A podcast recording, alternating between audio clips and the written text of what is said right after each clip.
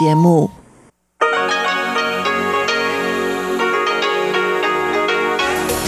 В эфире Международное радио Тайваня. Здравствуйте, дорогие радиослушатели! В эфире Международное радио Тайваня и вас из тайбэйской студии приветствует ведущая Анна Бабкова.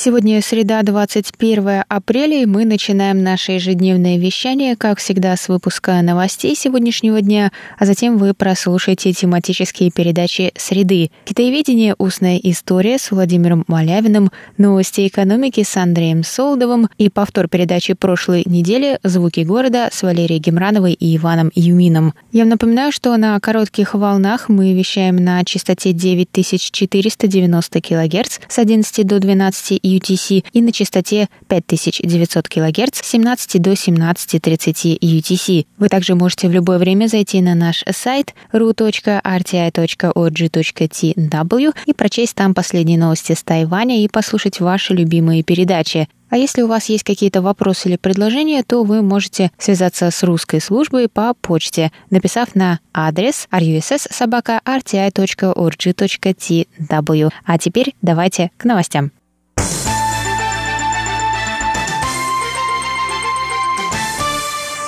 Репортеры без границ опубликовали 20 апреля мировой индекс свободы прессы 2021 года, согласно которому Тайвань по-прежнему находится на 43-й строчке среди 180 стран. Он занимает второе место в Азии после Южной Кореи, 42 место. До 2019 года Тайвань был на первом месте в Азии по уровню свободы прессы. Составители рейтинга отметили, что политическое вмешательство в работу прессы встречается редко и считается неприемлемым.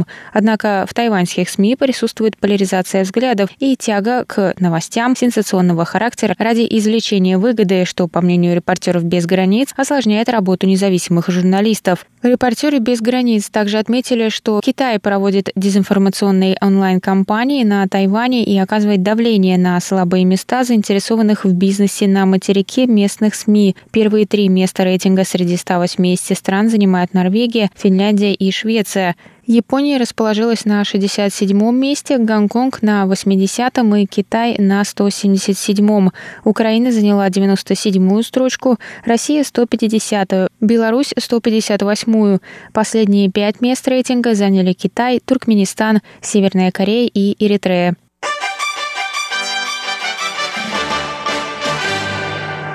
Заместитель премьер-министра Японии Таро Аса заявил, что вода с аварийной АЭС Фукусима-1 безопасна, ее можно даже пить. Так он прокомментировал критику и опасения международного сообщества в связи с решением японского правительства начать сливать воду с АЭС Фукусима-1 в Тихий океан через два года. Совет по делам атомной энергетики Тайваня отреагировал 21 апреля на комментарий АСА, заявив, что подобная вода непригодна для питья. Тайваньское правительство выразило протест протеста сбросу воды с аварийной АЭС в океан, так как это навредит рыбной промышленности Тайваня, включая ловлю сайры, тунца, марлинов и акул в северной части Тихого океана, а также рыб, которые водятся в прибрежной зоне, черного тунца, скумбрии, рыбы сабли и черной кефали. Общий возможный ущерб тайваньской рыбной промышленности оценивается в 14 миллиардов новых тайваньских долларов.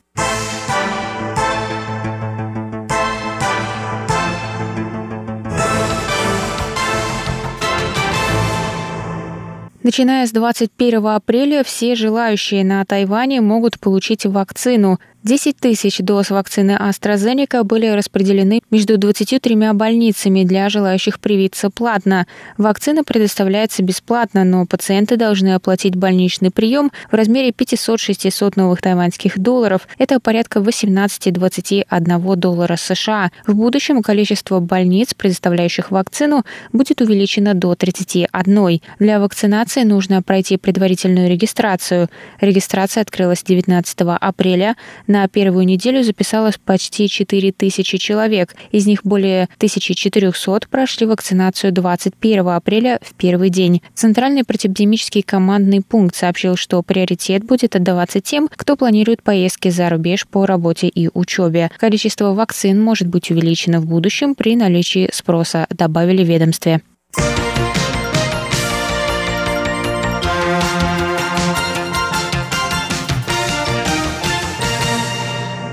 Центральный противоэпидемический командный пункт сообщил 21 апреля о четырех новых завозных случаях коронавирусной инфекции. Пациенты прибыли из Словакии, Индонезии и Филиппин. 20 апреля стало известно, что у двух пилотов грузового рейса из США был диагностирован коронавирус. В ведомстве рассказали, что источник заражения двух пилотов пока не удалось отследить, и расследование продолжается. Пилоты вернулись из США в прошлую пятницу. Согласно результатам тестов, они были инфицированы недавно.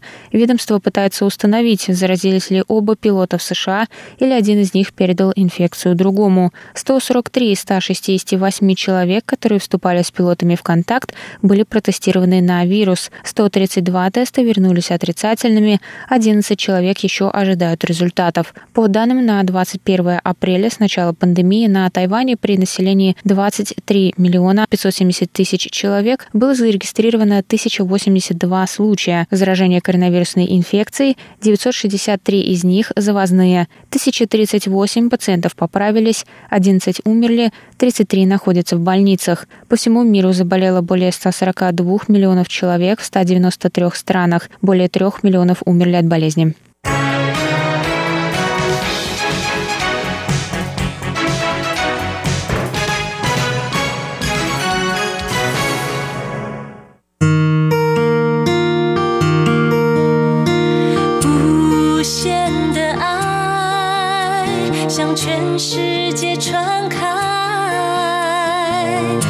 永恒的光